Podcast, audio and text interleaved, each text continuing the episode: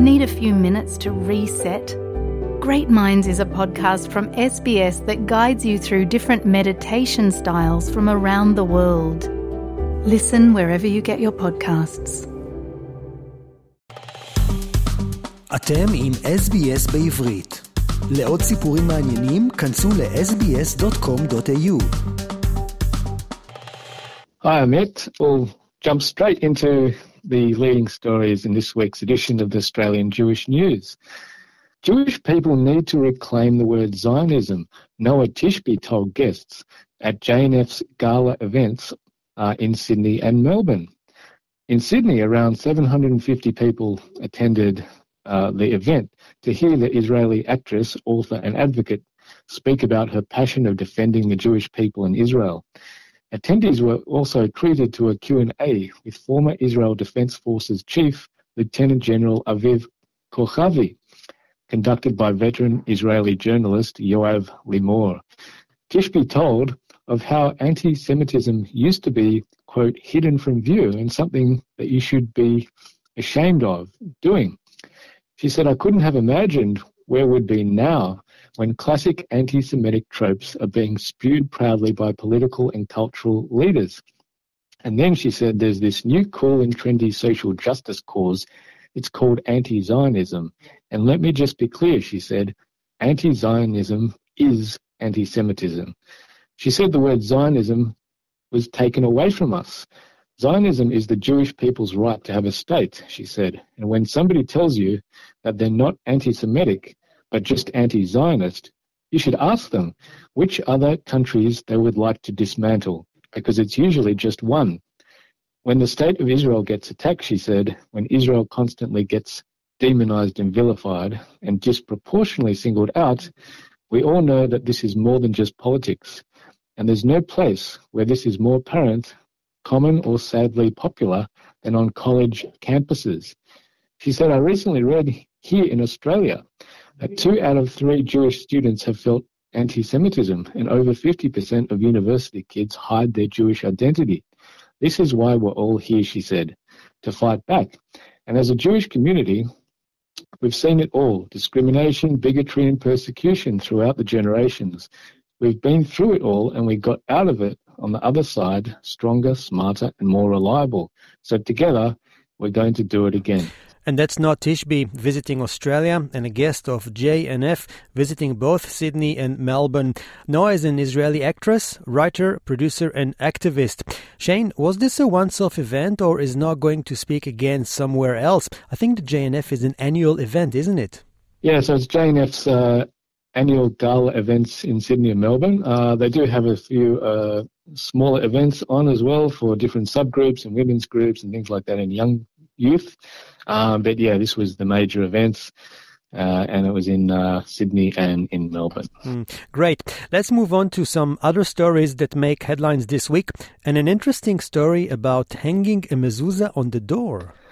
Yeah, this is an interesting one. It's happened to one person, but it, it may well be happening more. But in Sydney, uh, after an unexpected battle with both his building manager and strata committee, Bondi Junction resident Jaime Eisman has finally been allowed to keep his mezuzah affixed to his apartment doorpost.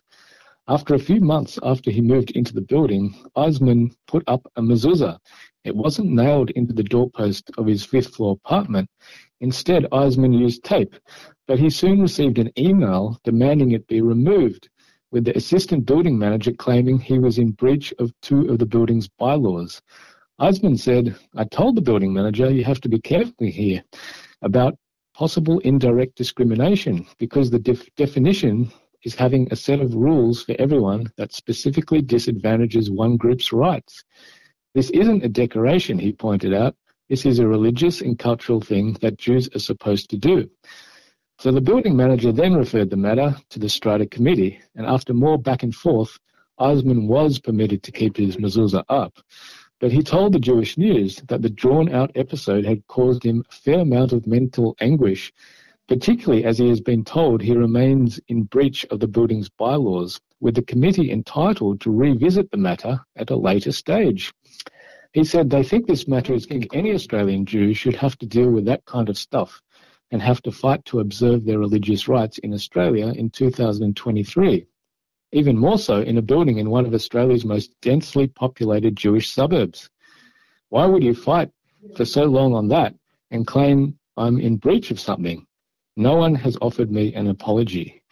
Uh, the issue of putting up a mezuzah does come up from time to time, but acting CEO of the New South Wales Jewish Board of Deputies, Michael Genscher, told the Jewish News that it is unfortunate when it, when it does. He said, without having any knowledge of the specifics of that case, I think it's unfortunate that anyone in this day and age is feeling that they are unable to practice and follow their religion over a mezuzah on a door. In my experience, he said, the best way through is conversation and education with the building manager, strata managers, and finding a way that allows for the display of the mezuzah without any detriment to the aesthetics of the building. Shane, I really don't understand. The building manager is simply upset because a mezuzah one of the residents put on his doorframe. Is this what it's all about? That's what happened. Um, yeah, it's it's hard to believe, and especially in Bondi Junction, where there are so many mezuzahs uh, on doors. But uh, look, this has happened. Uh, it might be ignorance. It might be uh, more than that.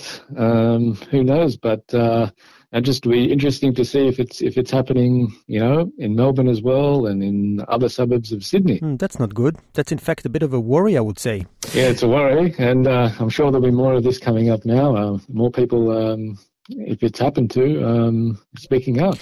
Yeah. Okay, let's uh, talk about some other news and let's talk a little about the Yiddish language. I read uh, there may be some good news for Yiddish speakers. Yes, so uh, Yiddish, uh, we don't often talk about Yiddish, but uh, it, it does have a real future in Australia, not just the past. According to the Director of Archives for the YIVO Institute for Jewish Research, Stefanie Halpern, and the Director of Public Programs, Alex Weiser, who were recently both in Melbourne and Sydney on a trip organised by the Australian Centre for Jewish Civilization at Monash University. The pair featured at several public events uh, for them and also Kadima, Monash University, and the University of Sydney. Weiser said during their visit to Australia, he and Halpern found a great interest in Yiddish among younger people. He said, that's really consistent with what we find at YIVO as well, that you have students, especially college and graduate students, that are looking to study history or literature or music or the arts, and they're curious to learn about this amazing period of Jewish history for which Yiddish is the key that unlocks the door. He said he was struck by the fact that Melbourne's Sholem Aleichem College is the only secular school in the world that teaches in Yiddish something that reflects the Melbourne Jewish community's Polish roots. Uh, the YIVO visitors are optimistic that Yiddish and Hebrew can coexist. As Halpern said, there were communities in Eastern Europe schools that were teaching Hebrew and newspapers and journals in Hebrew that lived right alongside those Yiddish materials as well. And that's true today. And I would encourage people to teach both languages to their children. Australian Centre for Jewish Civilization at Monash University Director David Slucki said the YIVO visit has been a big success and the organisation, his organisation is keen to maintain a strong relationship with the New York-based institution. You know, Shane, the Yiddish language seems to be spoken less and less, but in fact, lots of young students are interested in learning it again.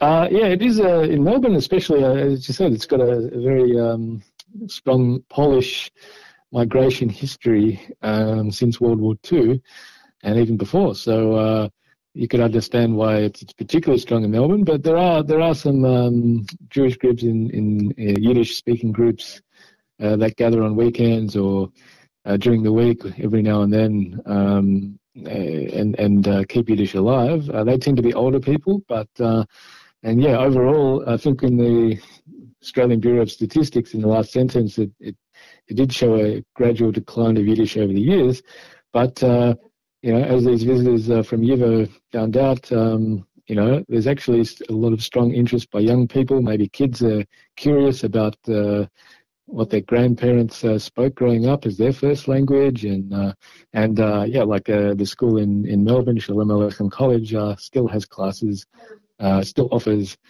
classes in Yiddish. So um, yeah, it is interesting. Hopefully, it can stay alive and and because uh, it's such an important part of Jewish culture.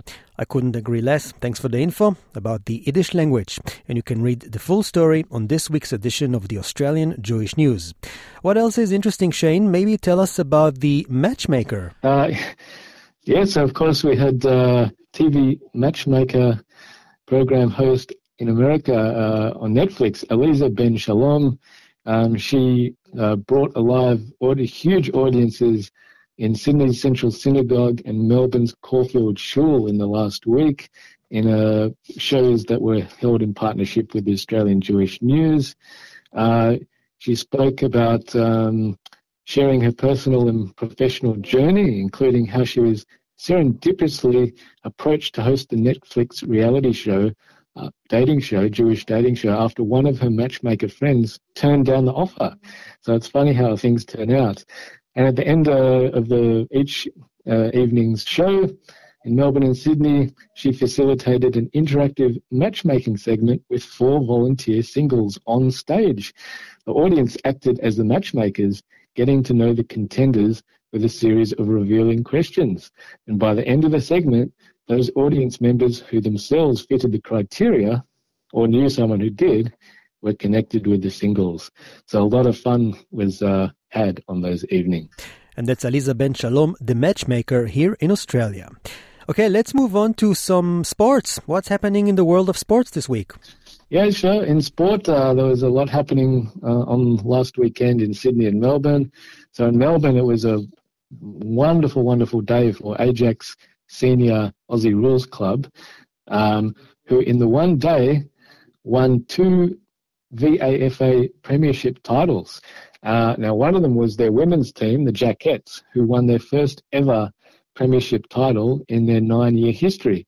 And then just hours later, the Ajax men's third Division 4 team also won a title. Uh, and they only entered the competition after about four or five rounds and went on this amazing winning streak that uh, took them all the way into the finals and, of course, winning the grand final.